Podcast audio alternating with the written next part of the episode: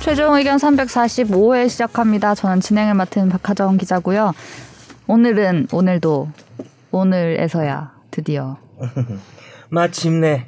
완전체 빨리 조성원 변호사님과 김선재 아나운서님과 정현석 변호사님과 함께합니다. 네. 안녕하세요. 안녕하세요. 네. 어 완전체 완전체 아 몸은 반갑- 괜찮으십니까? 아 네네네 다 네. 돌아왔습니다 음, 많이 아팠나 봐요.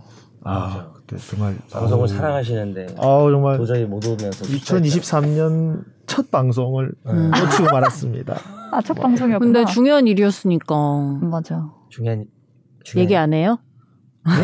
무슨 일이었는지 얘기 아, 안 뭐 해도 일 돼요? 음. 있었어요? 난 몰랐는데. 아 근데 안, 안 오신 거는 몸이 안 좋으셔서. 어. 일단 그런- 아예그 이후에 일어난 일이 한다 아, 아. 그 얘기랑 얘기긴 하네요 아, 예. 네네. 저희 외할머니이신 아, 음. 네. 어, 얘기하세요. 네. 서영가 집사님께서 아, 네. 어? 음, 소천하셔서 음. 아, 네. 아이고. 네. 고인의 지난주에 영복을 빕니다. 포항에 내려가서 이제 잘 보내드리고 아, 포항이셨군요. 어머니 위로를 이제 어, 그래, 어머니 어머니였습니다. 어머니의 맞아. 어머니시니까 음. 그죠.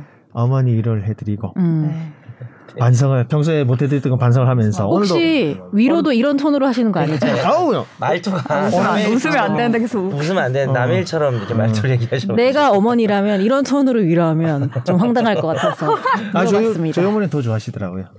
아, 이렇게 좀 네, 웃음을. 우리 정숙 씨가 어, 아, 이렇게 그러니까. 너무 이렇게 처져 있는 거죠. 아 또 그러니까 원래 아. 그 계속 쳐져 있는 것도 안 돼, 안 돼. 음. 잘못. 근데 되게 러블리한 아들일 것 같긴 해요. 맞아. 그렇죠. 아, 애교 맞아. 많은. 음. 우리 혹시- 정숙 씨 이제 고하다.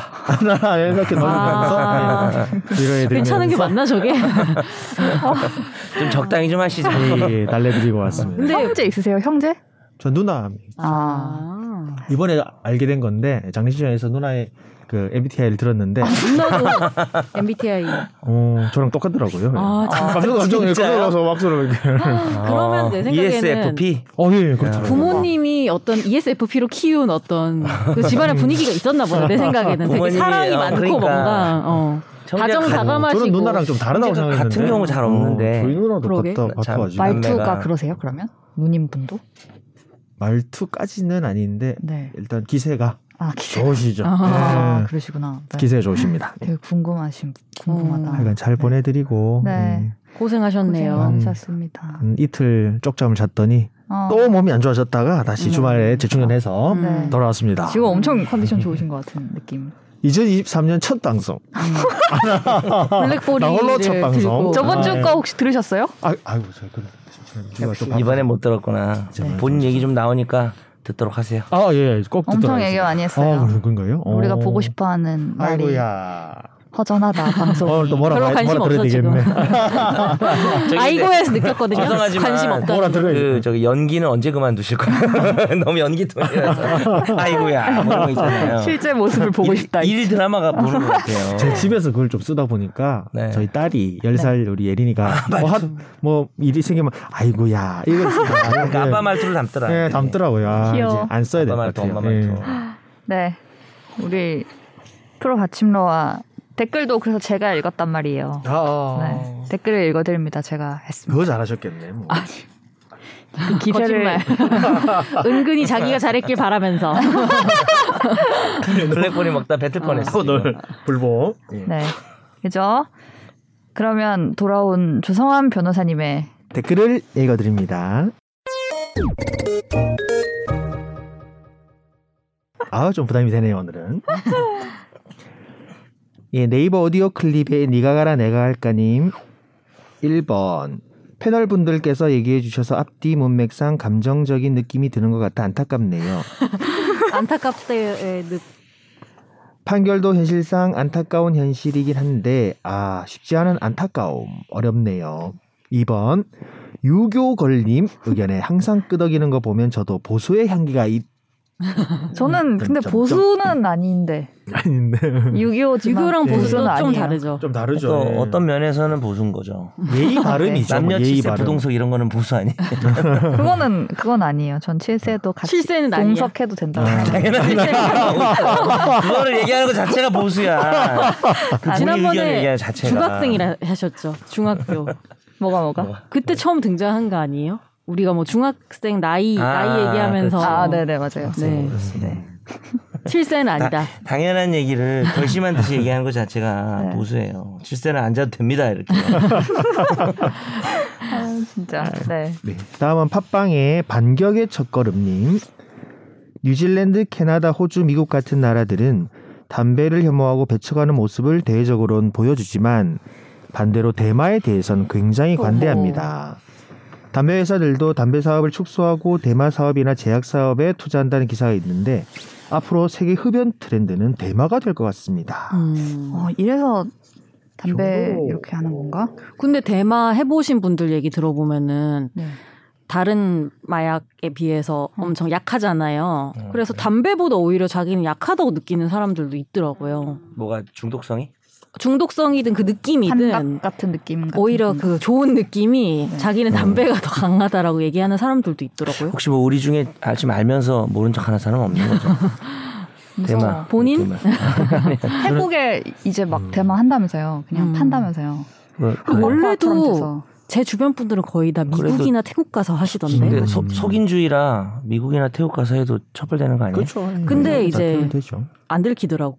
음. 다, 다 빠져나가고 나서 어. 들어와야 되는 거 방송에서 아니에요? 명단을 좀 얘기해 주세요. 네. 안 돼요. 저희 사무실에 지금 최근 그 마약 사범들 사건들이 좀 많이 늘어나서 음. 어. 기록상으로 많이 보다 보니까 네. 저희 정말 진짜 너무 지금 우리나라에도 만연해 음, 있는 점점 그게 아, 그렇구나. 그리고 나라에서도 그렇죠. 한다고 하지 뭐 않았어요? 마약과의 전쟁을 어. 한다더니 지금 잘 안 되나 보네요 전쟁이. 음. 전쟁으로 잡히신 분들이에요?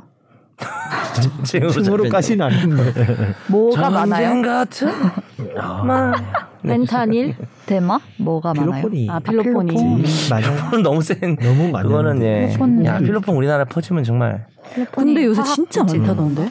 무슨 뭐 그런 얘기 있었잖아요. 뭐 마약 텔레그램이 다 문제입니다. 더 이상 막 아. 마약 청정 던지기, 공국이 아니다. 던지기. 더 이상 마약 청정국이 아니다. 전혀 아니다. 아니 근데 그 하시는 거예요? 한동훈이 그러지 않았어요? 아니 뭐 장관이 그러지 않았어요? 우리 프로그램에 그 마약 탐지견 관련해서 내용이 나온 적이 있어요. 아, 음, 그 누구 프로- 직업을 체험하는 누구 프로그램에? 우리 프로그램에 생방송 음, 아, 투데이에 생투에. 그 직업을 체험하는 코너가 있는데 거기에 이제 마, 마약 관련해서 탐지견 뭐 이런 거 나왔거든요. 어. 근데 음, 마약 압수량이 엄청나대요 우리나라가. 아, 그럼요. 진- 그리고 엄- 작년 재작년보다 엄청 올랐대요 진짜 말도 안 돼. 마약 한번 다뤄야겠는데 우리도 음. 야, 아, 한번 본인이 집- 또 좀 집탐으로. 할 수 있겠네. 어, 예, 저희 잠 사건은 그 어떻게 해야 되지? 마약 어떻게 근데 뭐 실태 들어오나? 마약의 실태. 막- 너무 알려주면 또 그게 또 문제지. 어떤 경로 범죄 방식. 어떤 경로로 들어오나 이러면 좀 그러겠네. 음. 어떻게 하다가 잡히나? 뭐 이런 네. 거. 네. 예, 마지막 키로다님입니다. 성대 건강 미녀 김선재 아나운서님 멋있습니다.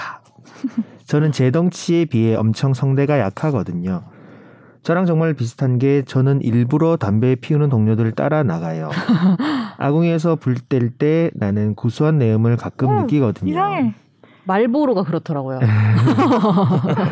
나만 그런 게 아니어서 다행입니다. 다행이 아닌 것 같은데 몇 명 안 될 것 같은데 아니 저는 따라 이러시면 안 나가지 돼요. 않아요. 그리고 선전하는 거 보세요. 저 따라 지금. 나가지 않고 배신당했어. 구수한 건 말보로가 그렇더라는 얘기만. 자유에 대해 정말 유연한 생각을 가진 김선재 아나운서님의 의견에 많이 공감하네요. 오. 다음 주에 프랑스로 여행 가는 동료에게 야외 테라스 담배 피우는 이야기 전했습니다. 이렇게 근황 전하는 것에도 유익한 게 최종 의견이네요. 이번 주도 감사합니다. 감사합니다. 네 목이 많이 아픕니다 거기는. 근데 우리 판결 집탐 얘기 말고 그 앞에 정말 잠깐 했던 담배 얘기도 다 댓글 달아주셨어요. 생각보다 길게 얘기했잖아요. 그죠? 네. 어쩌다 집탐이 뭐였죠? 왜- 쉬운 판결문. 아 쉬운 음. 판결문. 안타깝게도 원고가 졌습니다. 졌습니다. 그건- 음. 어, 그거에 대해서 어떻게 생각하세요? 댓글이 없네. 요나 그것만 근데 여쭤보려고 댓글 하나 더 있던데 어, 뱃살 마왕님이 그거 관련해서 아 그래요? 댓글 또 있었어요. 들어왔어요. 최근에 올라왔어요. 어. 그, 그, 집탐 관련해서. 대본엔 없네. 어. 아, 내가 봤거든, 어제. 어, 해주세요. 읽어주세요. 잠시만요. 제가 뭐 못 찾아야 돼. 그리고 못 찾는 봤군요. 동안 얘기하면 그 니가 가라님도 그 댓글 단 거나 마찬가지예요. 판결도 아, 안타깝다. 현실상 안타까운 현실이기도 한데 아, 쉽지 않은 그럼 안타까움. 뱃살마왕님 댓글 제가 읽을게요. 네. 판사들이 반대하는 이유는 뻔하죠. 여러 이유가 있겠지만 가장 큰 이유는 자신들의 판결문에 자신이 없는 거죠. 네. 논리도 부족하고 편견에 가득 찬 판결이 많잖아요. 자신의 판결문을 모두가 보게 되어서 다른 판사들에 비해 자신이 얼마나 부족한지 비교를 통해 드러나는 게 두려운 겁니다. 이분은 왜 이렇게 뻔하죠 다 나에서 있으셔. 뻔하게 다 이렇게 어. 주문에 안타깝게도 원고가 졌습니다라고 쓰는 거에 대해서 조성한 변호사님은 어떻게 생각하십니까? 나 맞아 네 의견을 우리가 추측을 했는데 예. 그 쉬운 판결문 얘기는 아시죠? 예. 거기 주문 주문에 원고의 청구를 기각한다. 그러고 그리고 안타깝지만 피고가 졌습니다. 어. 어떻게 생각해요? 네가 쓴 거 아니야 어. 그거 약간 약간 네 말투인데 안타깝지만 뭐 예. 안타깝지만 자, 좀 저도 좀 건댕인지. 아. 예. 예, 아니면 제가 그게 그거는 너무 아니다고 얘기를 했거든요. 아, 예. 조 변호사님도 마찬가지일 거다. 네, 저도 그렇게 생각해요. 그쵸. 예, 예. 왜요? 왜요? 이유를 왜 좀 짧게 자신 얘기해봐요. 자신이 없으시? 어차피 방송도 안 들었으니까 예, 예. 나랑 같은 얘기인지 뻔하지만 아니 근데 저는 이제 뭐 그런 것도 괜- 좋다고 생각을 드는데 뭐 당당하게 당당하게 하세요. 사업연수원 교육을 받아서 그런지 찬성을 모르겠는데 네. 찬성을 하시든지 예. 이 뭐랄까 그 그것도 어느 정도의 법적 안정성인 것 같은데 음. 이 판결 주문 자체는 일관적으로 그냥 네. 정해진 룰대로 갔으면 하는 음. 바람입니다. 네. 예. 저는 이제 한쪽의 감정을 넣으면 안 되니까 판사가 예, 아, 그것도 음. 맞죠. 피고 예. 그죠? 피고가 음, 안타깝다, 피고한테는 어, 졌어 뭐 이런. 그래서 이제 좀 뭐랄까 안타깝다는 게 문제. 예, 저는 이제 아니 쉬운 판결문 자체는 뭐. 예, 예. 볼 수 있는데 안타깝지만이 좀 문제다라는 게 저의 의견이었습니다 아, 당시 알겠습니다. 참고하세요 뭐, 오늘 뭐 뭐라고 해가- 듣게 해가지고 아, 복습을 하고 네, 다 들으신 것 같습니다. 지금 네. 내용 다- 현면권 담배랑 얘기하고, 이제 집합 예. 얘기도 어, 하고. 얘기- 했으면 알아봤고, 다 들은 어, 중요한 거다. 부분들 네. 감사합니다. 댓글 달아주셔서. 감사합니다. 청취자 사연은 없습니다. 평화로운 한 주인가 그만이 보네요. 없네 네, 그러게요. 최근에 간만에 계속 있었는데 최근에 계속 예. 있었는데 연초부터 어디로- 송사를 하면 좀 그래요. 아, 새 기운을 받으셔서 다음 주 이제 설날인데 설날이죠 다음 주에 또 평화롭게 넘어가야 되니까 음. 어디로 보내주시면 아, 되죠 혹시 저희 궁금한 게 있으신 설날 분들은 선물이요 어디 아, 아니, 아, 사연이요 설날 얘기예요 네, 저희 메일 주소는 sbs 보이스뉴스 골뱅이 gmail.com입니다. 네 많이 궁금한 것과 소감과 그냥 저희에게 하고 싶은 말이 있으셔도 보내주시면 언제나 감사합니다. 네, 다음 화제의 판결을 만나보는 시간입니다. 어쩌다 마주친 판결.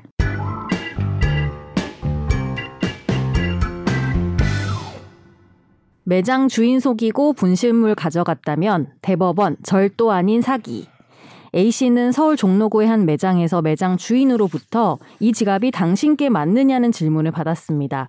A 씨는 내 것이 맞다면서 지갑을 가지고 나갔는데요. 그런데 알고 보니 다른 손님이 떨어뜨린 지갑이었습니다. 이로 인해 A 씨는 절도로 재판에 넘겨졌는데요. 1심은 A 씨의 절도죄 혐의를 유죄로 인정하고 벌금 50만 원을 선고했습니다.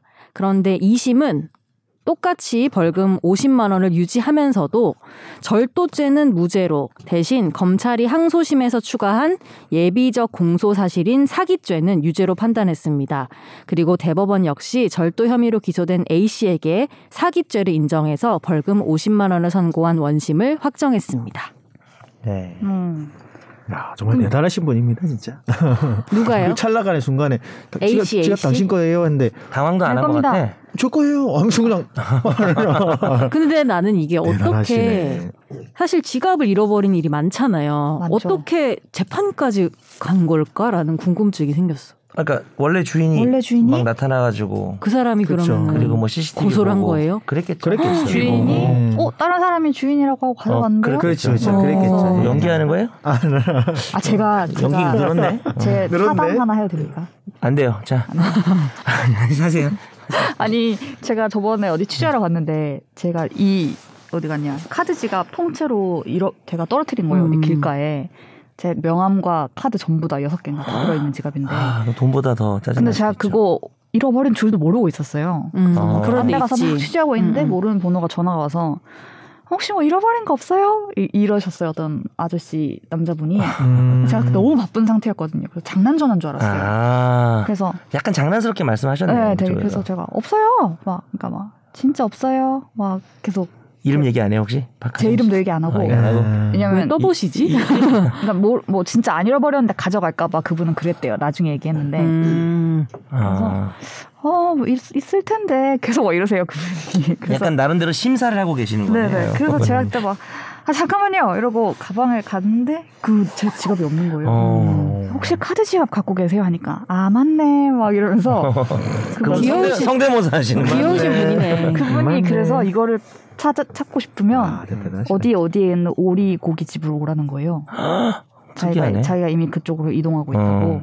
그래서 제가 멀었어요 거기가? 한 차 타고 15분 20분. 아 네네. 음. 그래서 제가 가서 진짜 너무 감사하고 그대로 주시면서 아이고 이거 없어 없으면 얼마나 힘들었을 거야 이러면서 아, 음. 귀여우셔. 아, 아저씨 아주머니 약간 그런 우리 네. 우리네 약간 그런 그냥 느낌이 거기에 제가 있으세요. 갖고 있던 다른 지갑에 현금 다 드리면서 너무 고맙습니다 어, 이랬는데 아, 안 받아도 안 된다고 받으시고. 안 받아도 된다고 해서 오리 좀 먹고 오지 그랬어요. 이 자리를 빌어서 감사의 말씀드립니다 아, 선생님 이건 좋은 방송, 아름다운 그런 방송. 사담이 있으면 네. 지금 경상도 사투리 쓰는 남성분이잖아요. 미리 그랬던 것 대본을 같아요. 주란 말이에요. 조금 아. 둘이 했으면 얼마나 재밌었어요. 상황극 상황극. 틱타카가 돼야 되는데 네. 꽁트 얼마나 꽁트. 고생했겠노. 잠깐만요. 재현 똑같아요. 똑같아요. 비슷해 거의 서프라이즈 수준이에요 지금 재현이. 아 제가 네. 받침로가 있는데 그걸 또 이렇게 활용하시지. 저는 사- 솔직히 예. 나도 저 얘기 들으면서 처음에 네. 그 아저씨 말 들으면서 네. 그분 MBTI가 똑같을 것 같다는 얘기가 하려고 했어요. 하려고 했어 내가. 근데 그 누나하고 셋이 만나면 되겠네. 하려고 바로 했는데 맨날 내가 맨날 MBTI MBTI 또. 얘기하는데 욕 먹을까봐 안 한 거야. 아, 바로 지금 또 결국 나오네. 했잖아. 아, 결국엔 했어 근데. 하여튼 이 판결 얘기를 너무 안 한 것 같아서 아, 네, 네. 하자면 알겠습니다. 그 네. 이제 책략절도 뭐 이런 말도 있잖아요. 아, 그래서 그렇죠. 예를 들어서 이런 건 어떻게 될까요? 그 지갑을 이게 목걸이 가서 이게 주얼리샵에서 보다가 이렇게 반지 같은 거 이런 거 해보고 음. 아 너무 예쁘다고 해서 아 저 잠깐 화장실 좀 다녀올게요.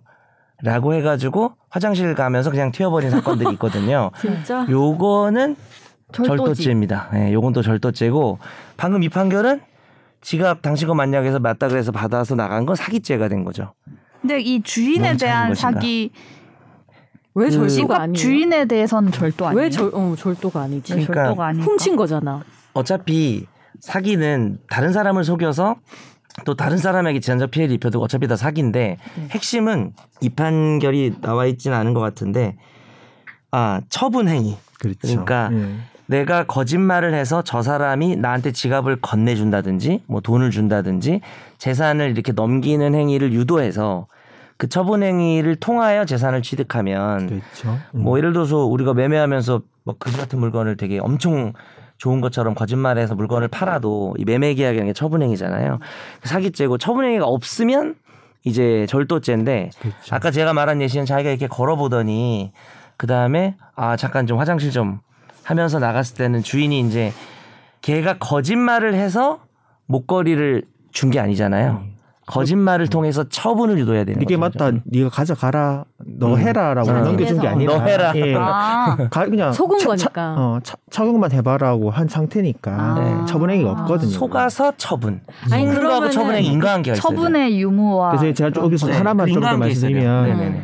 그 절도 자체는 이제 타인 소유, 타인 점유한 물건을 점유를 배제시키고 취득을 하는데 네. 네. 그 배제란 부분에 있어서 이제 의사에 반할 것을 요하는 거예요. 음. 그러니까 그내거내 물건 여기 있으면 그대로 내 건데 다른 사람이 와서 그 의사에 반해서 그냥 가져가 버리는 그게 절도잖아요. 그 네. 이 사안은 매장 주인이 지갑을 가지고 있다가 당신께 맞냐? 어, 당- 내 거에 맞다라고 하니까 거짓말하니까 어, 가져가세요라고 해서 의사에 자연스럽게 반하지 이루어졌. 의사에 반해서 그러니까. 뺏어간 게 아니라 그냥 받아서 그쵸. 간 거라서 음. 그렇죠. 그- 그 그래서 저는 그렇죠. 궁금한 게 환경은 만약에 그대로 그 있더라. 음. 주인이 매장 주인이 이거 뭐 누구 씨거 아니죠? 이랬는데 아니죠. 아니죠, 아니죠. 네거 아니죠? 했는데 이 그랬는데. 사람이 아 맞아요 이러면서 아니잖아요 이러면서 아 맞다니까요 이러면서 가져가. 아. 그러면 어떻게 돼요? 상황. 그럼 절도의 사기야. 한 몇 분 정도 싸웠죠. 신랑 실갱이가 한 몇 분 정도 그렇게 오나요? 그것도, 그것도 결국에는 기망에 해당할 것 같고 아, 그러니까 이제 그래서 뭐- 설득이 돼가지고 그러니까. 어, 그럼 당신께 만나 보대요. 아니 아니 그래서 안됐안 됐어 맞다니까요 이러면 싹 뺏어서 가져갔어. 그러면 절도겠죠. 아, 그건 절도죠. 그건 절도겠죠. 네. 그러니까 어. 못, 이, 그러니까 못 이기는 척이라도 줬으면 사기인데. 어, 이제 본인 말에 구분할 수 있을 확 것 뺏어. 같아. 그렇죠, 이제. 음. 근데 이제 그래- 그게 반할 음. 의사에 그- 반할 그- 건데. 아, 그렇죠. 음. 근데 그래도 목걸이는 헷갈려요. 목걸이는 그냥 차본 거고 간 거니까 의사에 안 반한 것 같아서 아, 그럼 그거는 사기처럼 생각이 될 수 절도지. 있잖아요. 음. 근데 그거는 처분행위가 없어서 속인 거랑 가져가라는 거랑 결합이 안 돼 있어서 그런 거죠. 맞습니다. 예, 한마디로. 음. 좀 궁금한 게 2심에서 검사가 주의적 공소사실 절도 음. 그다음에 예비적 공소사실 사기로 두 개를 같이 넣은 거잖아요. 어? 그렇죠. 근데 만약에 검사가 이 사기 예비적 공소사실을 안 했어요. 그냥 내- 자기가 보기엔 절도만 그쵸. 같아서 절도만 했으면 유지수면 그냥 무죄. 로 끝나요? 무죄죠. 무죄로 끝나죠. 그냥 검사 잘 잘해야죠. 넣네. 음. 오, 그러면 근데 주의적이랑 예비적이랑 너무 동떨어진 걸 넣을 수는 없고 네. 그렇죠. 좀 기초의 동일성이 있는 걸로 해서 네. 그러니까 이건 잘 넣은 거지. 왜냐면 자기도 좀 헷갈리니까 음. 그러면 다시 아차 해서 다시 사기죄로 기소 이렇게 못 해요? 중간에 소송 중에 이제 예비적 추가하는 거는 있지만 예. 무죄 받고 같은 나서. 사실로 그렇죠. 가지고는 기초 사실관계 음. 동일하면 네. 또 똑같은 사실관계를 가지고 그래서 죄명을 바꿔서 하는 거는 안 이제 되죠. 어. 뭐지 일사부재리에 반하나요? 예, 그럴 수 있는- 더블 제파리 맞나요? 아, 어, 네, 영어 영어 맞나요? 그렇습니다. 어, 그러면은- 그러니까 궁금했어요. 차- 잘해야겠네. 그러면. 그러니까 잘해야죠. 사람 계속 괴롭히면 안 돼. 다시 불러서 다시 수사. 이번엔 사기다. 이러면 또 안 되죠. 저는 이제 최, 최초에 이제 음. 이분이 정말 대단한 분이다, 네. 과자한 분이. 네. 라고 생각한 음. 게 보통 이제 저희 공부할 때 이제 당구장 판례라고 해서 음. 당구장에 아까 그 박 기자님처럼 어떤 물건을 놓고 갔을 때 그 네. 일정 공간이 있으면 그 당구장 안에 인- 두고 간 그것도 물건을 있죠. 가져가면 점유 이탈물 횡령죄라고 해서 어. 그냥 그 당구장 주인이 그 지갑이 있는 걸 모르는 음. 상태에서도 당구장 주인의 점유를 인정하거든요. 어. 그래서 그냥 그걸 모두 그래서 이제- 쓱 가져가면 점유 이탈물 횡령인데 이건 네. 매장 주인이 찾아서 가지고 있는 상태에서 네. 그 자리에서 질문 받고 바로 어 제 거입니다라고 얘기할 수 있는 이 용기가 정말 대단하신 분이 아닌가. 그게 뭐 그런 죄 있었잖아요. 지하철에다 두고 내린 물건이랑 예. 이 고속버스 안에 들고 내린 물건이랑 좀 다르게 다르다. 봤었죠. 네, 지하, 네. 지하철은 그냥 그게 전체 점유에 속하지 않아서 점유이탈물 횡령이 되고 네. 그다음에 버스는 이제 뭐가 되죠? 횡령죄인가요? 아니면 아 그- 절도죄죠, 절도죄. 기, 기사에 좀 절도죄 그 뭐 공간에 있으니까 확보하고 있기 절도죄죠. 때문에, 예. 그러니까 뭐 당구장도 경우에 따라서는 절도죄가 될 수도 음. 아, 있는 될 거고 수도 있고. 점유이탈물 횡령이 음. 될 수도 있겠죠. 저는 이것도 궁금했어요. 연예인이 협찬을 받았어 목걸이를. 음. 그래서 빌려줬어. 그래서 촬영 현장에 갖다 줬어. 그리고 갔어 그 직원이. 그 다음에 연예인이 이걸 하고 안 돌려줬어. 협찬을 협찬 하고 목걸이를 안 돌려줬어. 음. 절도 어? 그러면은 절도. 횡령. 자기한테 이제 자기 점유에 있고 자기 점유에 있고 타인 소유인데 자기 네. 그렇죠. 점유에 있는 네. 상태에서 반환, 사기는 왜 아니에요? 반환을 거절하면 이제 횡령이죠. 사- 사기는 왜 절도는 뭐 아니에요? 아니에요. 그거는 그러니까 소, 속 속여서 음. 처분을 받으면 근데 이럴 수 있어요. 애초부터 돌려주지 않을 생각으로 음. 그렇죠. 협찬을 음. 받아서 안 그걸 어떻게 돌려주면 알아, 그럼 근데? 사기예요. 그걸 그건- 모르잖아요. 그건 뭐 검사가 입증할 수 있는 데까지 입증해야죠. 그렇죠. 음. 음. 그러니까 선재 말대로 애초부터 그런 걸 입증하기 어렵기 때문에 그 음. 일반적으로 횡령이죠. 아 웬만하면 아, 그래도 그게- 생명으로 거는구나. 그렇죠, 그렇죠. 아. 무전취식 사안이 딱 사기인데 음. 처음부터 돈 낼 생각 없이 식사를 하고 돈을 안 내면 사기로 사기죄고. 하는. 음. 근데 그걸 근데- 입증하기가 어려우니까 그렇죠. 음. 횡령으로 한다 보통은. 근데 무- 어 근데 무전 치식은 또 재밌는 게 그냥 먹다가 다 먹었어요. 음. 돈 내려 그때 주머니 에 돈이 없어. 음. 그래서 화장실 간다고 나갔어. 음. 이건 무슨 죄일까요? 형법상 이거 사기. 이건 무죄. 어? 왜? 경범죄로만 처벌돼요. 예. 왜? 오늘 이거 처음- 집중 탐구인가요? 처음부터 아, 나 근데 이거 우리 속여- 했던 거 같은데. 자, 마음을 이거 먹어야 되나요? 했었죠? 네. 처음에 돈이 없어서 뭐 네. 음식을 공짜로 먹으려고 속여서 주문을 해서 주문을 그렇죠. 받으면 예. 사기인데 그게 네. 사기. 왜냐면 속임수랑 처분이랑 결합돼 있잖아요. 음. 근데 먹고 나서 어 돈이 없네 화장실 좀 다녀올게요라고 하면은 이 사람에게 어 너 집에 가도 돼라고 처분한 건 아니고 그 부분을 속였으니까 이게 딱 형법으로 처벌할 수 없는 사례로 많이 음. 그렇죠. 그러면 무전취식한 사람은 이제 이렇게 이렇게 진술해야겠네요. 그렇죠 이렇게 그렇죠. 아, 진술해야 내가 되고 사실은 낼라 했는데 보니까 내가 했는데 그게 이제 결국은 검사가 유죄를 입증해야 되지만 그런 경우가 특이하기 때문에 네. 넌 네 주머니에 돈 있는 것도 모르니 없는 것도 모르니 하기 때문에 쉽진 않죠. 그렇죠. 오히려 음. 약간 피고인이 입증을 해야 되고 근데 이제 경범죄로 처벌을 받습니다. 음. 정말 정신- 놀라운. 근데 이거죠. 만약에 그 현장에서 잡았는데 그만하시고 그러니까 카드가 있었어. 아니 이건 너무 재밌네. 카드가 있었어. 이게 그러면 정말 재미난 안 되는 판결이라니까. 예. 거잖아. 아니 그러니까 어, 선제 진짜. 질문은 돈을 안 사기로 내고 인정된 것도 대단한 거. 어. 예. 아니 카드가 있어도 음. 처음부터 계산을 하려고 했는지 아. 안 하려고 어. 했는지가 중요한 것 같아요. 네. 나중에 갑자기 밥 먹고 나서 계산하기 싫거나 계산할 수 없어서 화장실 가는 것처럼 가버리면 형법상 네. 무죄. 음. 근데 그렇게 되기가 뭐 그렇게 입증하기 쉽지가 않겠죠. 나중에 집중 탐구를. 다음에 집중 탐구. 사랑과 우정 사이 대신에 절도와 사기 사이. 아, 적어놔야겠다. 절도 보다 뭐. 아, 네. 적고 너무 그 있어요. 가까운 이게 이제 절도와 사기 사이라고 적으려고 했는데 절도보다 먼이라고 써요. 김경호, 김연우가 부- 부르는 거는 이제 조금 네. 여기 네, 차이가 있죠. 뭐, 알겠습니다. 다음 판결도 하나 더 있어서 뭐, 살펴볼게요. 네. 뒤늦은 상고 이유서 제출로 의뢰인 패소 확정됐다면 건설업체 A사는 건설 하도급 분쟁을 겪고 있었는데요. 원청을 상대로 한 소송 항소심에서 비법무법인을 선임했고 패소했습니다. 그리고 이 법무법인 소속 C 변호사는 판결에 불복해서 상고장을 제출했는데요. A사는 다시 이 법무법인과 구두로 상고심에 관한 위임 계약을 맺고 법무법인도 C 변호사가 계속 업무를 담당하도록 했습니다.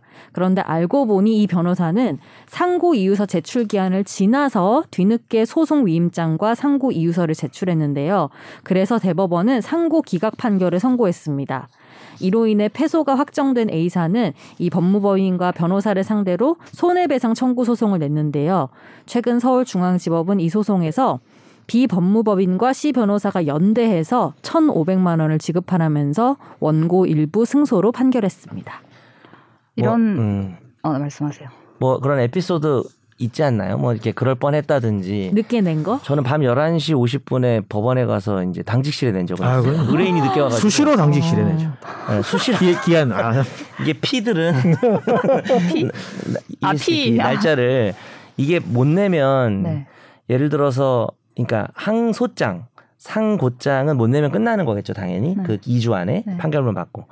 근데 이유서라는 게 있잖아요. 네. 왜 항소를 하냐? 왜 상고를 하냐? 근데 이게 민사 같은 경우는 상고 이유서를 놓치면 그러니까 대법원에 소송 기록 들어갔습니다라는 통지 받고 20일 내에 해야 되는데 이걸 놓치면 그냥 뭐 그냥 자동 기각이에요. 음. 쉽게 말하면. 그리고 형사는 항소 이유서부터 그러잖아요. 그렇죠. 예. 형사는 특히 한 사람 거의 인생이 달린 아유, 문제인데 그럼요. 이제 의뢰하고 다 쓰고 했는데 만약에 변호사가 실수로 항소 이어서 기간을 못 내면 그냥 1심이 그대로 확정되는 어, 거잖아요. 지금처럼 이것처럼. 그렇죠. 근데 지금은 이제 상- 민사 상고 이유서였고 형사는 이제 항소 상고 다 조심해야 되는데 근데 여기 무슨 쟁점이 있냐면 만약에 그걸 안 낸 거야 열받잖아요 의뢰인이 어. 맞죠. 너 안 내가지고 내가 졌다 그랬을 때 만약에 변호사가 냈어도 어차피 질사건이었다 그런 쟁점이 있어요. 있습니다. 이거 뭐, 음. 염장을 지르네. 염장을 지르지만 근데 네. 진짜 그럴 수도 있잖아요. 항소를 해달라 그래서 하는데 네. 해봐야 이길 가능성이 없는 사건도 있잖아요. 그래도 할 건 해야지 그래도 돈을 해야지. 받았는데 저희가 잘못했습니다. 양쪽에서 아니 그러니까 음. 돈을 안 받으면 되잖아. 이거를- 그러니까 돈을 안 받았으면 맞아요. 되는데 저는 그 생각을 받았잖아. 했어요. 그 그거를- 음. 맞습니다. 음. 그거를 생각할 여지가 있나? 아, 그러니까 그걸 그- 고려해주면 안 되지. 저는 그러니까 그렇게 두 사람 생각했는데. 말이 네. 누군 말이 맞으신 게 특히 선재 아나운서 말처럼 이제 네. 그러면 안 될 사건이라고 안 한다고 그 했어야지. 안 받아야지. 한다 그래놓고 자기가 놓쳐놓고 음 이건 어차피 안 될 사건이야.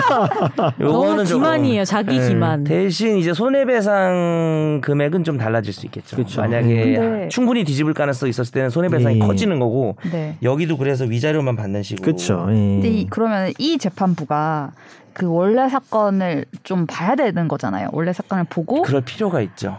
이거 해도 뭐 좀 그랬을 것 같으니까 산정할 때 좀 이렇게 한다고 예. 하는 게 음. 좀 그것도 참 이상하다고 생각해요. 아니 이 어떤 가행위를 했죠. 내야 될 걸 안 냈잖아요 변호사가. 네. 그다음에 이제 이 당사자가 손해를 봤잖아요. 네. 손해 액수는 항상 계산해야 되잖아요. 음. 그럼 봐야죠. 그러니까 이제 일단 무조건 손해배상해야 돼요. 이게 위자료는 무조건 줘야 되는 거고 만약에 오히려 뒤집을 가능성이 있으면 손해 액수가 더 커질 수도 있는 거죠. 근데 그렇다고 이제, 이제 하정 기자 말이 그거죠. 마치 그 안에서 액자식 구성처럼 또 다시 네. 그 재판을 진행할 순 없고 그 소송 기록을 다 받아가지고 다 다 보고 이렇게 음. 한, 할 수는 없을 거 아니에요. 그렇죠. 근데, 아니 소송 기록 제 생- 받아볼 수 있죠. 제 어느 정도는. 생각에는 근데 네.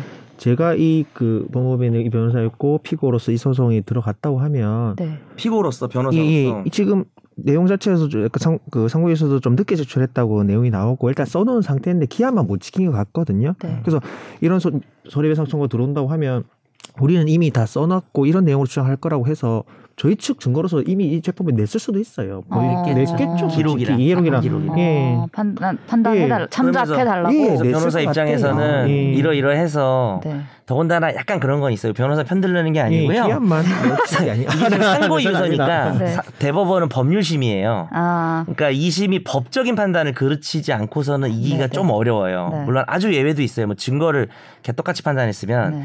사실관계를 바꿔볼 수도 있는데 음. 대부분은 이제 이심의 법적 판단이 그렇죠. 잘못돼야 되는데 음. 법적 판단은 대법원도 할 수 있잖아요. 그러니까요. 음. 그러니까 아, 아니지 그러니까 법적 판단은 그 사건 법원이 아닌 다른 법원에서도 아 이심 판결문이 이래 법적으로는 문제가 없는데 뭐 이렇게 판단하게 되면은 음. 사실 뒤집을 가능성이 좀 낮다고 볼 수는 있겠죠 네. 없다고까지 단정은 못하지만 그렇죠. 예. 그러니까, 그러면은 피해자는 입- 그 금액이 좀 깎이는 거죠 사실 이미 음. 항소심에서 이미 전부 배설한 사건에서 네. 상고심을 갔는데 상고유서 제출 기한을 놓쳐서 그 다음 날 내거나 좀 실수를 한 그런 부분이라서 네. 준비되어 있던 거랑 기존의 기록들은 다 제출했을 걸로 보여요. 네 맞아요 근데 그 정말 그건 말이 진짜- 맞습니다 저희 그 법률사무소 여직원들이 뭐 제일 중요한 그 소양이 이제 기한 준수인데 예, 정말 일정 변호사들 일정 체크 그 일정 부, 분 중에서 가장 중요한 게 이 말씀하신 광고장 제출, 항소장 제출, 상고유서 제출 기한 지키는 거거든요. 네, 네. 남직원들은 이제 왔다 갔다 그 예. 하고 네. 여직원들은 딱 그거 일정 정리해가지고 딱 알려주고 딱 내면 이제 보통 예. 남직원 여직원이 있잖아요 근데 반대로 내가 판사 입장이에요. 이거를 대법원 판사야. 대법원 판사 아. 아. 니면 이, 이 손해배상 사건 아니, 아니, 아니. 아니면은 대법원 안 대법원. 낸 거. 어. 음. 근데 이게 대법관 김선재. 아, 이거를 보려고 하고 있었어. 아, 근데 뭐라고? 이런 사유로 안 기한을 왔어. 못 지켜서 안 돼. 그럼 봐요, 안 봐요? 안 아, 보고 바로 아. 기각하겠지? 당연히 아 그쵸 안 보죠. 그죠? 그러면은 그래서 심리 불속한 그게 실제 이름이 어. 심리 불속행 기각이에요. 어. 우리가 안 보겠다는 말입니다. 그러면은 약간 좋은 거 아닌가요? 뭐가 어떤 대법원 일을 할 입장에서 좋다고. 뻔했는데 대법원은 저 내가 제가 뭐 법관이라면 네. 아, 어, 이런 관점. 오히려 좋아. 아니 아니, 대법원 사건이 너무 많아서 지금 네, 네. 상고제도 어. 개혁이 지금 수십 년째 얘기가 되고 있어. 너무 너무, 바쁜데. 사건이 많아가지고 아, 너무 바쁜데 이런 게 하나가 이런 사유로 은근히 많아요. 기각이 되게 돼. 그러면은 오히려 좋아. 그쵸. 그렇죠. 음. 그리고 심지어 상고 이유서를 제때 냈는데 음. 이게 뭐 별로 검토할 필요가 없다고 하면 또 심리 불속행 기각을 해버립니다. 그렇죠. 음. 그래서 우리가 안 읽겠다 이런 경우가 있죠. 약간 게이트에서 입밴을 당하는 아 입밴이라는 용어가 좀 그러네요. 음. 어쨌든 입국 컷을 당 입국 컷을 당하는 거죠. 음. 당하는 사람은 속상하겠네요. 그러니까. 왜 이유도 모르고 제가 그냥 이, 음. 이 판결문을 보면서 처음 뭐 한 줄 쓴 게 이제 입이 열 개라도 할 말이 없다. 아, 변호사 변호사. 네. 그죠 이제 이거 할 말이 변호사는 없죠. 할 기한 말이 지키는 거. 아, 어. 이거는 진짜 이거는 안 돼요. 저도 이거는 솔직히 예전에 그 막 임박해 있는 사건일 때 맞아요. 이런 있으면 밤 나 자, 에- 자다가도 벌떡 나 지금 일어나거든요. 에피소드 유도라고 내가 기사 유도하려고 잘못한 게 아닌가? 에피소드 유도하려고 가져온 사건이야. 에피소드 좀 풀어봐. 자다 벌떡 일어난다 끝이에요. 아, 자다 벌떡 일어나면서 네. 아, 혹시 제출했냐? 내가 어. 어, 잘못하지 않았나? 11시쯤에 다시 음. 체크되었는지 나이 사건 검색을 보면서 잘 들어갔나라고 아.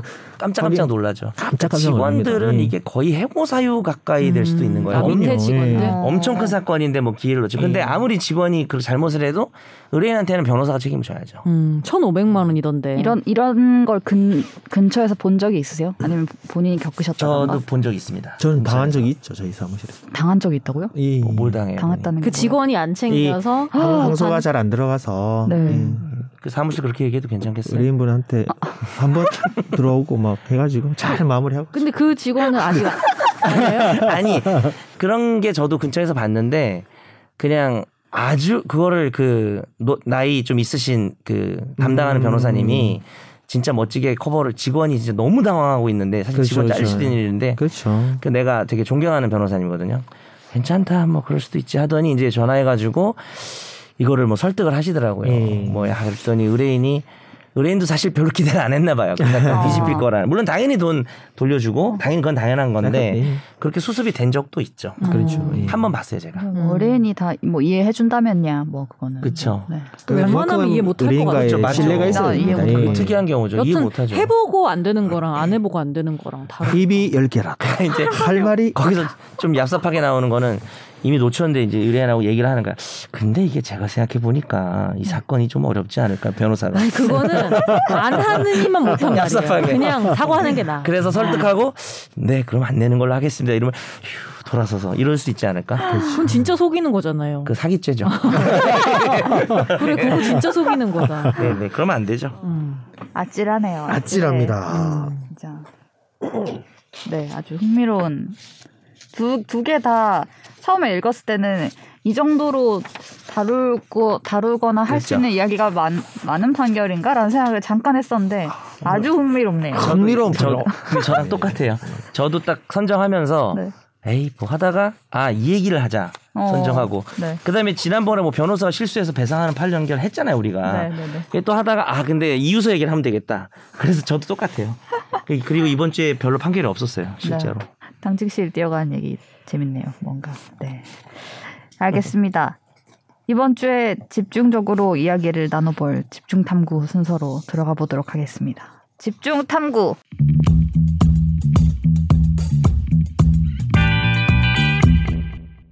이재명 민주당 대표가 지난 10일에 검찰에 출석해서 조사를 받았습니다.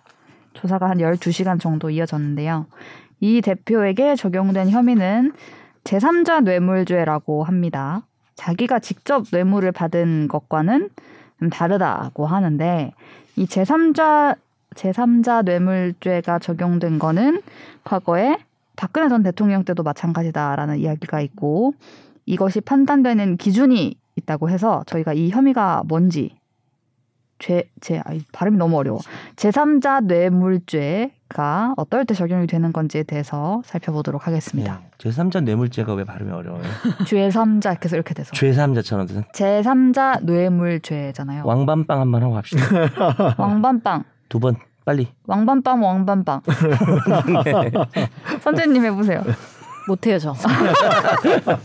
아, 나도 안 할 걸. 그러니까 그랬어야죠 아무튼 제3자 뇌물죄는 보면 그냥 그냥 뇌물죄라고 우리가 부르는 것부터 보- 음. 봐보겠습니다. 그러면 네 수뢰 사전 수뢰라고 적혀 있더라고요 형법에는 공무원 또는 중재인이 직무에 관하여 뇌물을 수수 요구 또는 약속한 때에는 5년 이하의 징역 또는 10년 이하의 자격 정지에 처한다. 음.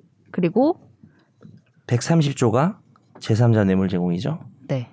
거기서는 공무원 또는 중재인이 직무에 관하여 부정한 청탁을 받고 제3자에게 뇌물을 공여하게 하거나 공여를 요구 또는 약속한 때에는 5년 이하의 징역 또는 10년 이하의 자격 정지에 처한다라고 되어 있습니다. 예. 비교하면 이제 뇌물을 받거나 요구하거나 약속 받지 않아도 다 처벌이 되는데 네. 일반적인 직접 보통 이제 직접 수뢰죄라고 하죠.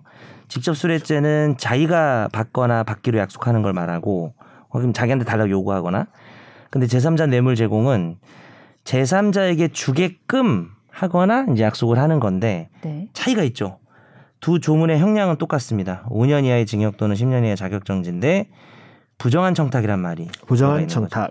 부정한 네. 청탁을 받고 그러니까 들어가 있네요. 그쵸. 그러니까 제3자한테 뇌물을 주는 거를 똑같이 자기가 받는 거랑 똑같이 처벌하려면 반드시 부정한 청탁이 있어야 돼서 음. 그게 핵심입니다. 이 두 음. 범죄의 차이는. 네. 그럼 여기서의 제3자는 공무원 또는 중재인 중재인은 뭐죠?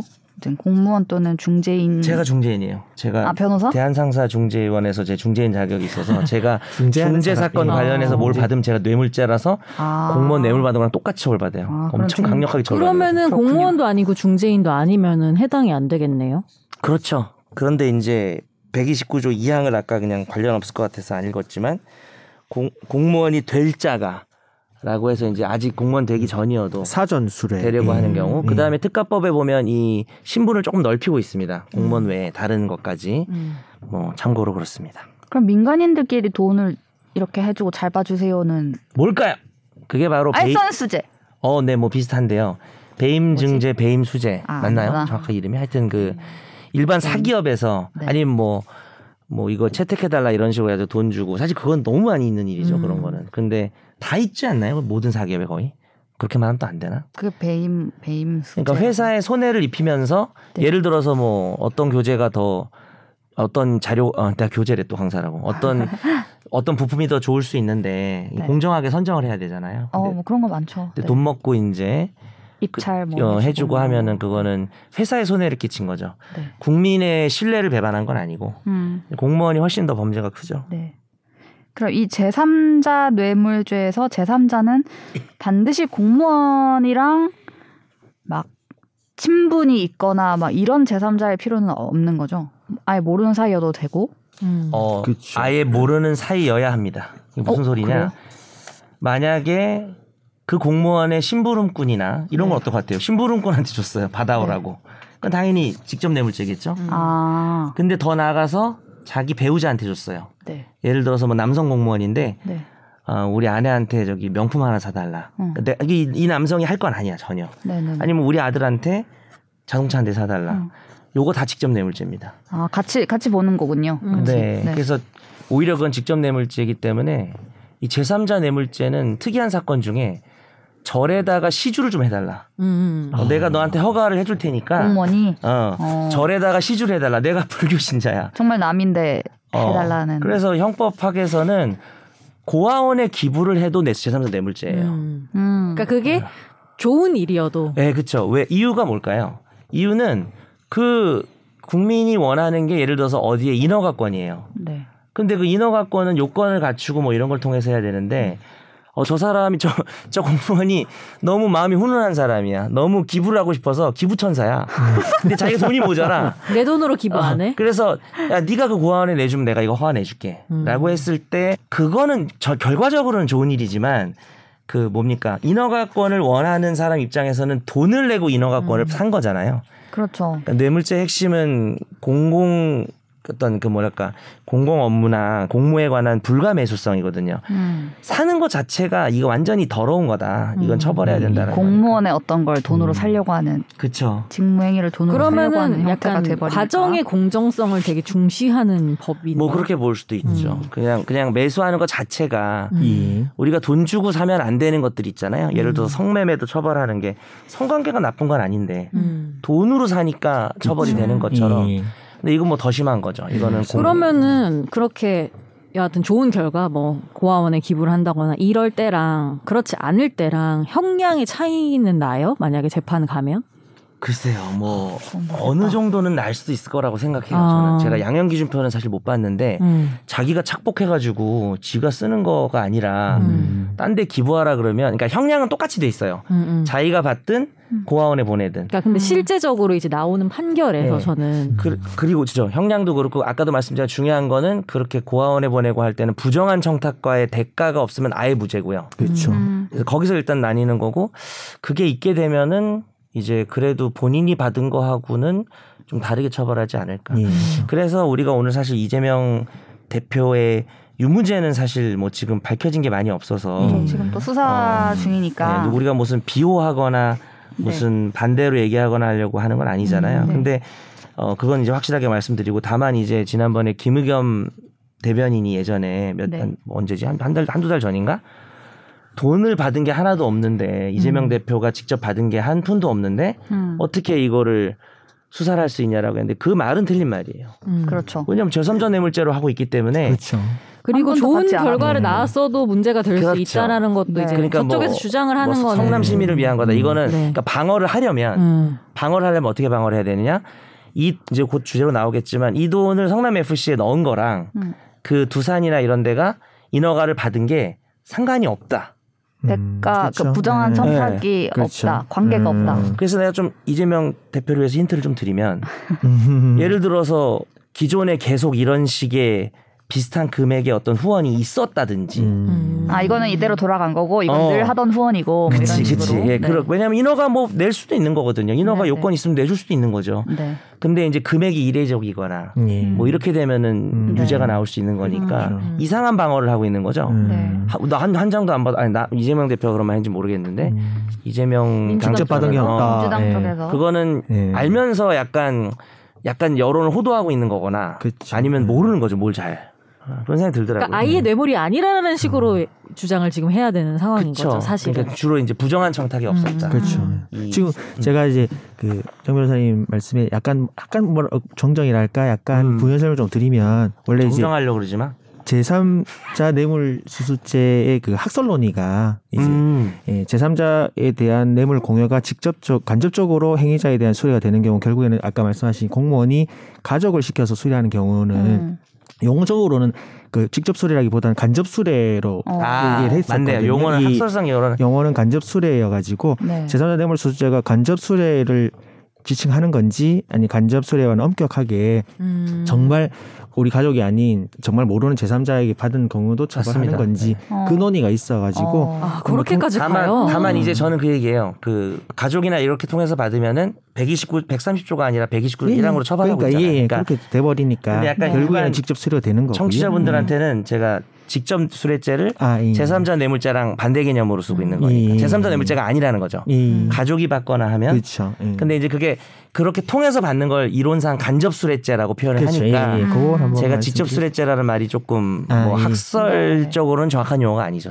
그러면 이재명 대표 쪽에서 만약에 실제 재판까지 가면 이런 얘기를 할 수도 있는 거 아니에요? 이런 그러니까 이제 얘기만 음, 제3자 뇌물수가 이제 간접 수레로 약간 해석을 좀 더 한다고 하면 이재명 대표 측근이 뭔가를 받았고 그게 전달되거나 이런 부분이 더 입증이 돼야 되거나 하겠지만 그게 성설이 아니고 아예 간접 수레를 제3자 뇌물로 안 보고 이제 엄격하게 구비를 하니까 제3자가 그 이금을 받기만 하면 이 제가 성립한다고 음. 봤을 때는 이 제3자 뇌물수수죄의 성립 여지가 충분히 있다. 뭐 네. 그 말씀 드리고 싶었던 네. 거죠. 예. 그러니까 아마 실제 사건으로 가면 안 봐도 뻔한 부분이 그걸 가지고 아마 양쪽에서 싸울 거예요. 그러니까 예. 그 이 성남 FC의 준 거고 이게 사실 검찰은 이재명 대표 주머니로 돈이 들어간 걸 입증할 필요가 없다는 거죠. 예, 그러니까요. 예. 제3자 뇌물. 그래서- 거기까진 갈 예, 필요도 예. 없는 네, 거네요. 그래서 받은 적이 있다 없다 이재명 대표가 그 얘기는 서로 할 필요가 없는 거고 음. 성남 FC 후원한 거하고 어 그렇죠. 그쪽에서 인허가 한 게 지금 시기가 비슷하게 나오고 네. 뭐 이따 기자님도 얘기하겠지만 공문이 있고 예. 공문상의 그런 이런 표현이 부분들이 아 그래도 이거랑 이거랑 별개다. 음. 아니 이쪽으로 근데 가야죠. 이재명 대표가 변호사 출신인데 네. 법을 알고 있는 사람인데 그럼 왜 그렇게 계속 주장을 하는 거예요? 뭐 본인은 조사를 받을 때 뭐라고 했는지는 뭐 제가 음. 사실 알 수 아, 없지만 아 이게 여튼 음. 측근들이 뭐 얘기를 하는 민주당에서 건가요? 얘기하고 뭐 어, 이런 받은 게 없다 것들이니까. 사실 이런 얘기 할 네. 필요 없다고 하는데 근데 뭐 할 필요는 저는 없다고 생각합니다. 정치는 잘 모르지만 정치하고 법하고는 다르니까 네네 일단 국민의 여론도 중요하잖아요. 음. 그러니까 뭐 뻔히 알면서 이제 법적으로는 정확하지 않은 얘기를 저는 할 수도 있다고 봐요. 아, 그거를 뭐 음. 어떤 너무 정치적 발화라는 어, 거죠. 그쵸 너무 굴하다 이러면은 뭐 욕을 하겠지만 뭐 완전히 벗어난 얘기는 아니니까. 그래요. 근데 정확한 얘- 우리는 법률 방송이니까 법적으로 뭐가 정확한지 얘기는 그리고 저는 변호사- 오히려 어. 더 잘 아시기 때문에 아. 그렇게 네. 할 수도 있다고 또 생각. 음. 그러니까 변호사님 말대로 예를 들면 아까 뭐 고아원에 기부한 걸 예로 들면은 국민들 중 다수는 예를 들면은 실제 뭐 이게 그치. 제3자 뇌물죄라고 해도, 해도, 처벌을 어. 받는다고 해도 야 그래도 고아원에 기부했고 내가 받을 거 그쵸. 괜찮은 거 아니야 사실 이거를 그럴 수 이런 있죠. 효과가 예. 있을 수도 그렇죠. 있는 거니까. 그렇죠. 음. 이재명 음. 대표 지지자들은 음, 음, 정치적인 그것도 있으니까 그러니까요. 그거를뭐 음, 욕할 수는 없다고 봐요. 음. 지금 그래서 이미 말을 뭐 말씀을 많이 드렸지만 혐의 자체는 뭐 2018년에 이게 시작된 사건이더라고 요 이번에 음, 알았어요. 이렇게 그러니까요. 오래됐다는 5년 걸. 음. 됐네 음. 5년. 당시에 바른미래당 의원들이 이제 이재명 당시 성남시장이 두산그룹 등의 기업들에게 인허가를 제공하는 대신에 성남 FC의 광고비 명목 등으로 160억 정도를 지원하게 했다라고 하면서 이제 고발을 했고요.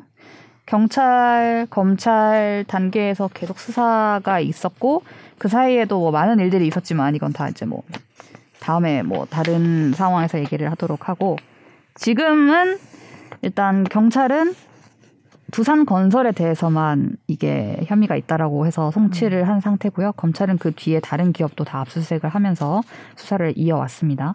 아까 이야기를 했던 것이 두산건설에서 이제 한 50억 정도의 광고 후원금을 성남FC가 받았는데 그 대가로 두산그룹이 갖고 있던 병원 부지를 상업용지로 용도를 성남시가 변경을 해주고 이제 그렇게 후원금을 유치하게 한 거 아니냐 이게 대가 그 부정한 청탁으로 존재하는 거 아니냐라는 이제 시각을 검찰이 가지고 있는 거고요. 그 저희가 이제 보도를 하기도 했던 건데 SBS에서 공문이 있었다고 해요. 보면은 뭐 병원 부지 용도 변경에 음. 따라서 뭐 이런 검토 자료를 제출한다. 그리고 기타 사업 계획의 방향성이 뭐 두산 계열사 사옥을 신축할 때 뭐 1층 일부를 시민들을 위해서 제공을 하거나 뭐 성남 FC에 후원하는 방법 등으로 기여할 수 있는 방안을 뭐 검토를 하겠다. 뭐 이런 식으로 아, 2014년에 보낸 공문이고 이게 1. 귀시의 무공한 발전을 기원합니다. 2. 뭐 이렇게 하는데 3번이 용도 변경 검토 좀 해달라. 음. 네. 4번이 이제 성남 FC 후원 등의 방법으로 공공에 기여할 수 있는 방법을 귀시와 협의하여 적극적 검토 반영하도록 하겠습니다. 음. 이게 3번이고 4번이네요. 음. 네. 예. 아, 예. 그래서 조금 검찰에서는 이거를 대가적으로 보는 것 같아요. 음. 예. 네. 그리고 이제 1월 10일에 소환 조사를 한 거고요. 결국 그 부정한 청탁이 있었는지 여부를 가지고 이제 이 두 개가 연관이 돼 있는 건지를 집중적으로 이제 판단을 하게 될 텐데 네. 과거에 있었던 사건을 제가 한번 어떻게 어느 정도로 판단을 했는지를 위해서 한 두 가지 사건을 가지고 와봤는데 먼저 하나는 변양균 전 청와대 정책실장의 사건입니다. 오랜만에 듣네요. 어, 오랜만에 듣는 분이죠. 신정아 씨. 그 학력 위조로 세상을 뒤흔든 네. 정말 그때 신정아 난리 교수라고 됐었죠 당시에. 음. 근데 이게 당시의 공소 사실 중에 변양균 전 청와대 정책실장이 제3자 뇌물죄 혐의를 받았던 게 있었어요. 이게 뭐냐면 당시의 공소 사실은 이 신정아 입지를 강화하게 할 목적으로 변양균 실장이 여러 기업들을 만나거나 전화를 해서 그 미술관에 협찬할 것을 요구하고 네. 신정아 씨한테 이걸 알려주고 신정아 씨는 그 기업 관계자들을 찾아가거나 연락해서 후원금을 유치를 하고 이런 식의 흐름이 있었다라고 음. 이제 본 건데 무죄가 나왔습니다. 결국에는 음. 그쵸. 어떻게 판단을 한 거냐면 한 기업에 대한 부분, 그러니까 판결 이 기업이 10여 개가 있어가지고 기업마다 판단이 다 다른데 결국 다 최종 무죄인데 어떻게 판단을 했냐면요. 한 기업이 어떤 상황이었냐면 공적 자금이 투입돼 있어서 이제 국가가 좀 관리를 하는 현안이 있는 기업이었어요. 근데 이제 변양균 실장이 기획예산처 차관 장관으로 재직하면서 이런 관리 감독에 관여를 할 수 있는 위치였다. 근데 변양균 실장이 이 회사 사장에게 협찬을 해달라고 요구를 했고 그래서 이 회사가 자기들끼리 내부 논의를 한 다음에 3억 600만 원을 이 미술관에 줬어요. 근데 결국 무죄가 났는데 음. 이유는 무엇이냐? 금액이 큰데. 음. 판결의 내용들을 살펴보면 변양균 실장이 이 회- 사장에게 지나가는 말로 이 미술관을 도와줄 수 있으면 도와줘라 있으면 도와줘라. 라고 말을 했다고 판단을 했고 이 회사 사장은 아 곤란한데. 라고 하진 않았나요? 네 네. 음. 회사 측에서는 이제 도와달라고 하는데 뭘 도와달라고 하는지 알아봐라 라고 지시를 내부적으로 하면서 음. 자기들끼리 논의를 해서 협찬금을 보냈다 음. 라고 한 거죠 도움. 그래서 헬프 판결에서 음. 결론은 이 기업들에 대한 내용을 종합했을 때의 결론은 변양균 실장이 단순히 어떤 메세나 활동의 일환으로서 기업이 이제 예술 예술을 측면을 좀 합정의 지원하고 이런 것들 메세나폴리스. 갑자기 이 오늘 몇 세나 됐나? 죄송합니다. 도와줄 음. 수 협찬 있으면 요청에 도와줘라. 올해? 기업들이 응한 행위를 가지고 묵시적으로 각 기업들이 가지고 있는 현안에 대한 대가로서 한 거라고 해석하기는 좀 어렵다. 음. 라고 한 거예요. 그러니까 나 구체적으로 예를 들면 이 기업 사장이 아 우리 회사가 지금 이런 상황이니까 이거를 좀 그럼 해줬으면 좋겠다라는 음. 그렇죠. 걸 인지하고 예를 들면 전달하고 음. 그럼 변양균 실장이 그럼 여기 미술관에 맞아. 지원해주면 어. 그거 뭐 그거를 해결해준다. 그, 검토해볼게 약간 이런 게 없었던 확인이 안 이게 됐던 바로 거죠. 이제 미- 이게 바로 제3자 뇌물 구조인데 네. 서로 대가 관계 없다고 본 거죠. 네. 굉장히 까다롭게 번 거네요. 어떻게 그래도 보면. 제3자 뇌물이니까. 음. 네. 그러니까 계속 얘기하지만 이게 가족이나 이게 우리가 생활 이익을 같이 한단 말을 많이 하거든요. 음. 그런 사람한테 줬으면은 그러면은 이게 어, 근데 이 정도 그냥 관계면 뇌물죄죠. 네. 변양균 신정아 정도의 관계면은 그러니까 이게 저도 관계 잘 모르는데 두 분 관계 잘 모르겠습니다. 근데 이 모르죠, 거의 당연히. 뭐 엄청나게 아내가 아니어도 네. 아니, 이런 건 있어요. 채권 내 채권자. 네. 음. 어, 내가 이 사람한테 뭐 해줘야 돼. 아, 그러면은 이제 또 그- 뇌물죄가 되거든요. 네. 어, 직접 뇌물죄로 말을 못 하겠네. 어쨌든 네, 그 단순 뇌물죄라 그래서 그럼 되는 거지. 경제 공동체. 아주 지적을 잘했습니다. 그래서 이거는 인정이 안 된 경우인 거죠. 대법원까지 음. 갔는데 이 뇌물 부분은 무죄가 어. 났고 음. 기업 관계자들이 일상의 모든 현안에 관해 유리하게 해달라는 취지로 그렇죠. 후원금을 지급했다고 인정하기는 좀 부족하다. 음. 음. 어떤 딱 특정하게 이걸 대가로 뭔가를 음. 주고 받고 이런 게 확인이 돼야 된다는 가난이 특정이 돼야지. 아, 그럼 특정이 예. 돼야 되는구나. 조심할 거는 이제 공무원이 직접 받았을 때는 음. 전혀 특정될 필요가 없는 음. 그렇죠. 거죠. 여부는 네. 필요 그러면 없으니까. 약간 두루뭉술하게 우리 관계를 좋게 하기 위해서 이런 건 안 그런 거는 된다는 거예요. 어. 음. 제3자 내물자는 안 되는 거죠. 되죠. 예. 그냥 받는 아. 단순 수레죄는 되고요. 어. 그냥 우리 관계를 좋게 그냥 우리 앞으로 잘해보자 음. 하고 줘도 공무원이 받으면은 뇌물죄. 음. 그렇지. 근데 제3자는 그게 안 되는 아, 거죠. 어, 근데 뭔가 구체적이어야 된다는 거네. 그럼요. 네. 음. 근데 청탁이 그러면은 사실 특정이라. 이재명 대표 건에서도 그게 좀 핵심적인 게 될 수도 맞아요. 있겠네요. 그러니까 예. 어, 스티키 재판 하나가 과정에서? 아니라 저는 전- 그게 거의 그- 유일한 핵심이라고. 오히려 보는 아까 거죠. 말했던 입니다. 내가 뭘 예. 받았냐 안 받았냐 그 뭐 얘기할 게 그렇죠. 아니에요. 좋은 결과냐 아니냐 사실 네. 이것보다는 오히려 재판 과정에서는 특정이 되냐 안 되냐 네, 이게 더 그렇죠. 크겠네요. 제 생각에는 어. 밖에서는 그렇게 얘기를 하고 어, 어, 어, 어. 재판할 때는 아, 아까 그렇죠. 말씀하신 대로 본인도 변호사인데 음, 그리고 음. 변호사도 그렇게 오래 정치하고 뭐 하면 까먹습니다. 아. 그래서 아니, 선- 유능한 선임을 변호사를 하겠죠, 그 해서, 변호사를. 예, 바쁘고 그렇죠, 본인도 당연히. 바쁘고 음, 음, 음. 유능한 변호사를 해서 그 부분을 다투겠죠. 당연히 그 부분 을 아. 다툴 겁니다. 네. 그러면은 그 이재명 대표 쪽에서는 그런 식으로 얘기를 풀 수도 있겠네요. 그렇게 푸는 거고 음. 물론 그 얘기도 들어갈 거예요. 이게 성남시의 공공의 이익이 됐다는 얘기도 할 건데 그거는 이제 여러 가지 근데 그거는 사실- 양형이나 이런 것 때문에 하는 그러니까요. 아 양형 때문이고 뭐 이미 네, 그건 작년 유무죄입니다. 8월 SNS에서도 어, 뭐 어, 어. 성, 성남 시민의 이익이 된다고 어. 그렇게 했다고 음, 지금 네네. 되어 있더라고요. 음, 네. 거예요. 그 얘기도 덧붙이겠죠. 음. 근데 그 얘기의 본질이 아니라는 음. 거죠. 네.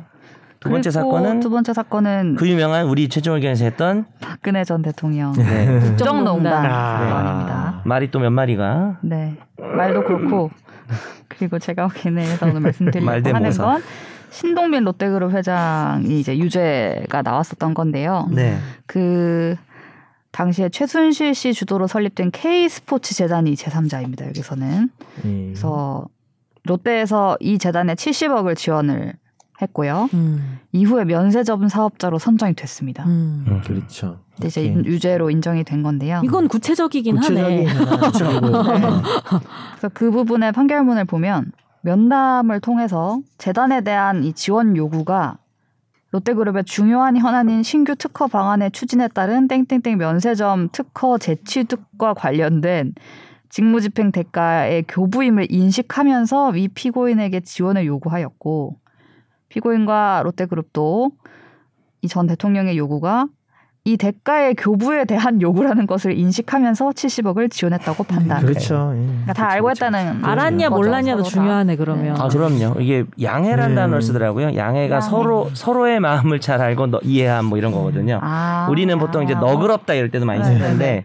서로 상황을 잘 알고 이해했다. 이게 그거고 음. 그게 이거고 이심전심. 그렇죠. 네. 예, 그런 거죠. 뭐. 그래서 어. 당시 박근혜 대통령 지지자 분들도 박근혜 대통령이 이제 한 푼도 안 받았는데 왜 음. 뇌물이 되냐라는 얘기를 했는데 그것도 뭐 말도 안 되는 말도 안 되는 그거 안 음, 이야기죠. 중요하다는 거죠. 그 얘기는 안 중요하고 음. 결국은 포인트는 준 돈을 준 것과 그 사람이 따낸 것, 받은 음. 것. 구체적이냐 어. 그리고 알았냐 몰랐냐. 네. 그렇죠. 서로가 알고 있었냐. 음. 제가 이 사건에 대해서는 제가 거의 기록을 다 본 사람 입장으로서 음.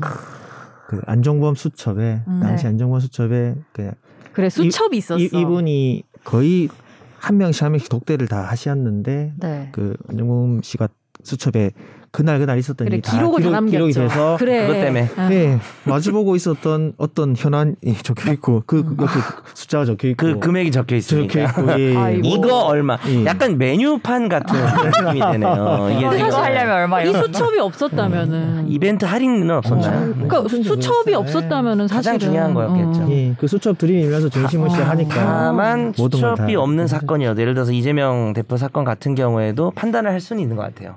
기- 아까 말씀드렸지만 후원이 있었는가 그간 음. 금액이 얼마였는가 여러 가지를 보겠죠. 음. 그- 서로 간의 음. 관계랑 또 뭐 광고비 얘기도 하- 있고 한데 그럼 네. 수첩에 인맥 관리 뭐 이렇게 쓰여 있으면 그러면 인맥 관리?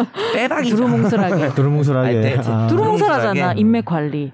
인맥 관리라고 하고 뭐. 그냥 어, 다 잘 이렇게? 봐주세요 어. 이런 아. 느낌으로 네. 아, 돈이 들어 있고 돈이 뭐 금액이 3억. 쌓이고. 예를 들면 뭐 3월 31일 3억, 일단 좀 부럽다. 3억. 잘 지내봅시다. 뭐 이렇게 씁니다. 예, 그럴 수도 있잖아, 정말. 그럴 수는 없을 것 같은데 없지만 네. 잘 지내봅시다. 가정을 해보는 근데 거죠. 그런 그냥 만약에 이 이 자담자 내분 말고 그냥 공무원한테 지금 당장의 현안은 없어. 근데 이 사람이 건설과 공무원이고 그내 나는 말이 나내 건설 업- 말이 이거야. 업자인데 음. 그냥 아, 네. 아유 뭐 이러면서 사과 박스에 막 이런 그래. 선물로 뇌물죄, 줬어요. 뇌물죄. 그 추석에. 인맥 관리잖아요. 그러니까 그- 그게 청탁 부분이 아니라 직무 네. 관련성으로 봐야 될 텐데. 아, 그래요? 네, 직무 네. 관련성은 좀 넓게 보고 네. 지금 당장 맡고 있는 구체적인 직무 외에도 네. 추상적인 권리 직무 범위도 포함시켜서 좀 넓게 네. 보기 때문에 네, 그럼 그거- 뇌물 당연히 될 뇌물죄. 가능성- 그게 네 되게 좋- 그거는 근데 공- 공문이 문제는- 받은 거니까. 문제는 네. 제3자 뇌물죄는 아니라는 거잖아요. 그렇죠. 제삼자 뇌물죄 이렇게 하면 제삼자 뇌물죄는 아니죠. 단순 수레 지- 본인이 그냥 받은 거잖아요. 음. 제삼자 네 뇌물죄는 그런 식으로 두루뭉술하게 해가지고는 무죄가 나오는 거죠. 음. 네. 이재명 대표가 음. 만약에 그거를 검찰이 입증 못하면 무죄가 나오는 거죠. 근데 네. 그 제3자 뇌물죄 그 제3자성을 그 아까 말씀드린 약간 네. 가족이나 뭐 가까운 사람들이 받으면 직접 수뢰죄로 가고 뭐 네, 네. 단순 수뢰죄로 가고 정말 모르는 사람이 제3자일 경우에 그걸 따져보는 건데 음. 그러니까 박근혜 대통령 사건에서는 그 최소원 씨랑 최소한 어. 두 분이 뭐 제3자로 느껴지지 않는 어, 어, 엄청난 그 경제 공동체. 공동체로 어. 다들 인식을 어, 해서 네, 그런 네. 문제는 크게 어. 음. 그- 논리가 안 됐다. 아참 아까 제가 처음 시작할 때 제3자를 오히려 몰라야 됩니다라고 말했는데 이건 제가 과장법이고요. 음. 알겠죠 서로. 그건 이해하셨겠죠. 아, 네. 알겠죠. 그죠? 예. 아, 아, 꼭 친을 뭐 나누지 않아도 된다. 어, 친한 정도의. 친한 예, 네, 네. 친한 친한 사이인데 경제적 공동체일 필요가 없다고요. 음, 경제적 공동체면 오히려 그 단순 네. 경제 수레죄. 공동체 이쪽에서 아 역시 음. 어, 단순 수레죄. 그때 많이 얘기했던 것 같아요. 맞아요. 우리 네. 맞아. 그때 얘기했어요. 경제 공동체 공동체가 이 되냐. 단어가 제가 네, 아까 생활이익이라고 말한 게 그거죠. 그게 예. 중요해 공동체인 네. 네. 저는 이 사건에서 제일 궁금한 게 두 개인데 하나는 검찰이 일단은 어떻게 보면은 그래도 당 대표잖아요. 네. 야당 대표인데 이렇게까지 할 만큼 자신이 있는 건가? 음. 지금 외부에 공개된 거는 그 공문? 네. 근데 이제 저는 그 공문 정도면은 가능성도 있다고 보지만 음. 그 외에도 뭐 많은 걸 가지고 있는지 아니면 뭐 더 없는데 이렇게 한 건지가 좀 궁금하고 네. 두 번째는 그 공문이 좀 궁금한 게 네. 법률 검토를 안 하나? 공문을 그렇게 보내면 3번이 지금 뭐 자기들이 바라는 용도 변경을 쓰고 4번에다가 성남 FC 에 후원하겠다고 하면 공문을 좀 따로 보내지.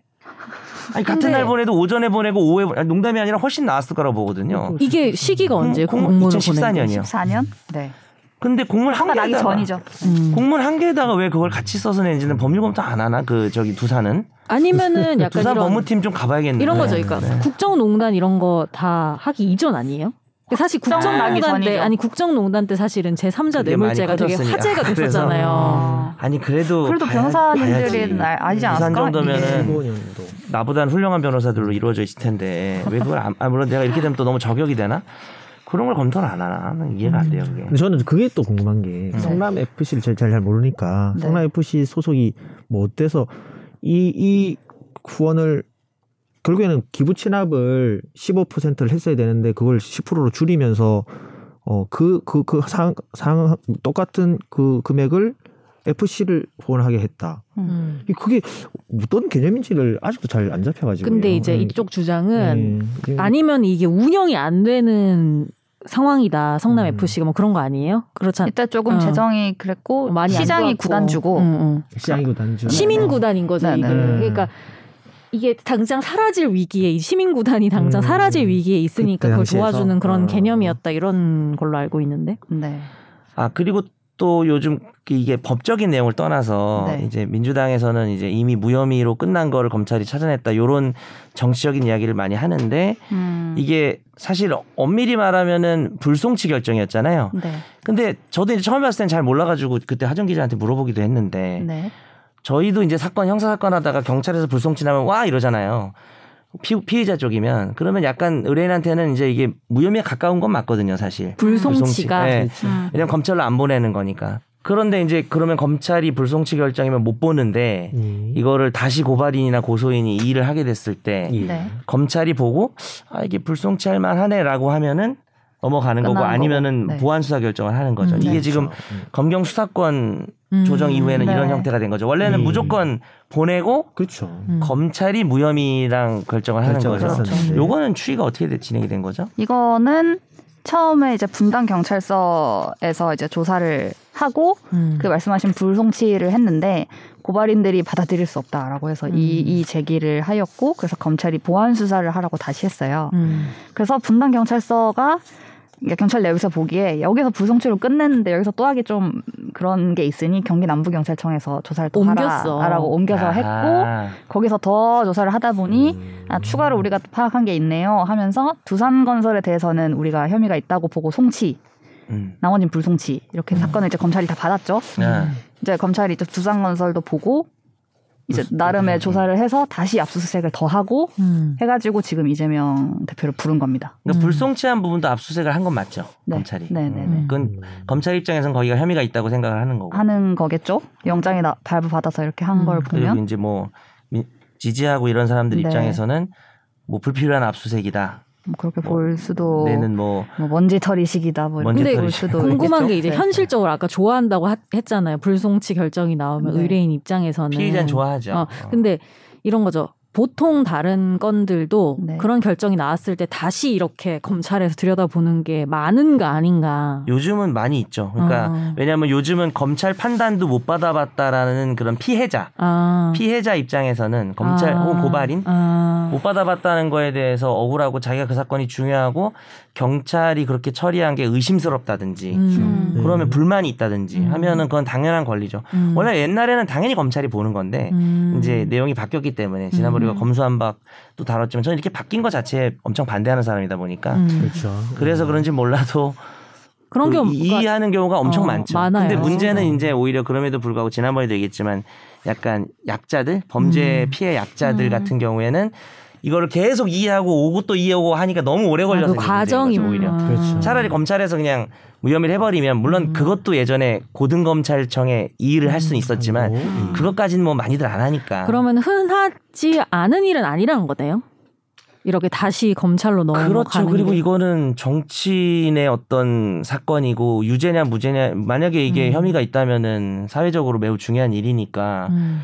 고발인 입장에서는 당연히 일을 할 것 같긴 한데요. 네. 이 그리고 일하는 이게 거 뭐 잘했다 못했다라는 게 다, 아니라 다 끝났는데 예를 들면 뭐 확정이 된 걸 가지고 막 다시 디- 뭐 파헤친다. 어. 이렇게 한다기보다 저 절차가 이렇게 할 수 있도록 해놓은 것- 그것대로 네, 가고 이제 있는 것 그걸 같거든요. 그러니까 이제 그렇죠. 저는. 진행- 근데 이제 네. 네네. 음. 어. 불송치 나왔을 때 이재기 할 수 있게 돼 있으니 그렇죠. 이재기를 예. 음. 했고 어. 음. 그래서 다시 보안 수사를 했고 경찰이 그래서 다시 넘겼고 뭐 이런 대로 뭐 가고 있는 것 같습니다. 정치인들은 저는. 뭐 네네. 이거를 또 그런 레토릭을 쓰는 거죠. 네네. 이미 다 끝난 사건을 네. 음. 다시 들춰낸다라는 그렇죠. 레토릭을 쓰는 네. 건데 음. 어, 두 가지 입장이죠. 첫째는 전혀 맞지 않는 말이고요. 두 번째는 뭐 정치인이라면 그렇게 말할 수 있다 저는 그렇게 생각해요. 제가 네. 법원에 대한 약가적인 감정이 법원에 대한 기대가 별로 없는 것처럼 그 정치인에 대한 뭐 엄청난 뭐 정치인은 정치적으로 유리한 얘기를 해서 자기가 여론의 지지를 받아야 되니까 뭐 그렇게 음. 얘기를 하겠죠. 근데 정확하지 않은 얘기다라고 말할 수는 있는 거죠. 우리는. 네. 뿅. 네. 오늘 오랜만에 뭔가 이런 현안에 대해서 현안 수사 현안 관련돼서 음. 아우. 음. 다뤄본 거는 오랜만에 한 것 같은데 여기에 체포 동의안 얘기까지 사실은 아, 네. 하려면 끝도 없다. 그건 못했네. 어, 하려면 끝도 하려면 없어. 끝도 없다, 아, 어. 진짜. 다음 주 주탐인가요?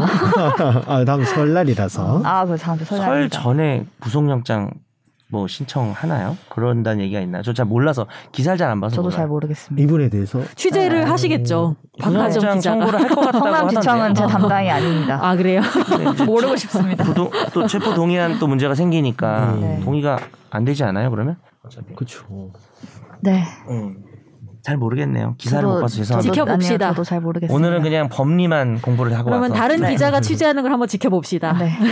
잘 지켜보도록 하겠습니다. 봅시다. 예. 나는 제3자 뇌물죄가 과연 무엇이고 어떻게 적용되는 건지 오늘 좀잘 아 좀 잘 이해가 됐어 근데. 음. 이제 어. 이 도움이 수사와 되셨어요? 네, 도움이 됐어요 저는. 영장이나 이런 게 어떻게 되는지를 보실 때 이해가 음. 되셨으면 하는 왜냐면 헷갈렸어. 아까 음. 나름입니다. 말씀하신 것처럼 정치와 법이 뭔가 뒤섞여서 예. 이게 네. 내가 네. 맞아요. 음. 예. 머릿속에 논리적으로 잘 안 잡히는 게 있었는데. 우리는 뭐 정치 파괴가 아니기 때문에 우리는 그런 네. 법적으로 정확한 건 지시를 네네. 하고 네. 그다음에 본인이 지지할 사람은 지지하시기 어. 바랍니다. 그 갑자기 네, 그렇잖아요. 마무리. 저는 뭐 어차피 누구도 안 지지하는 입장이라 네. 그 사람에 충성하지 않으시나 아, 봐요.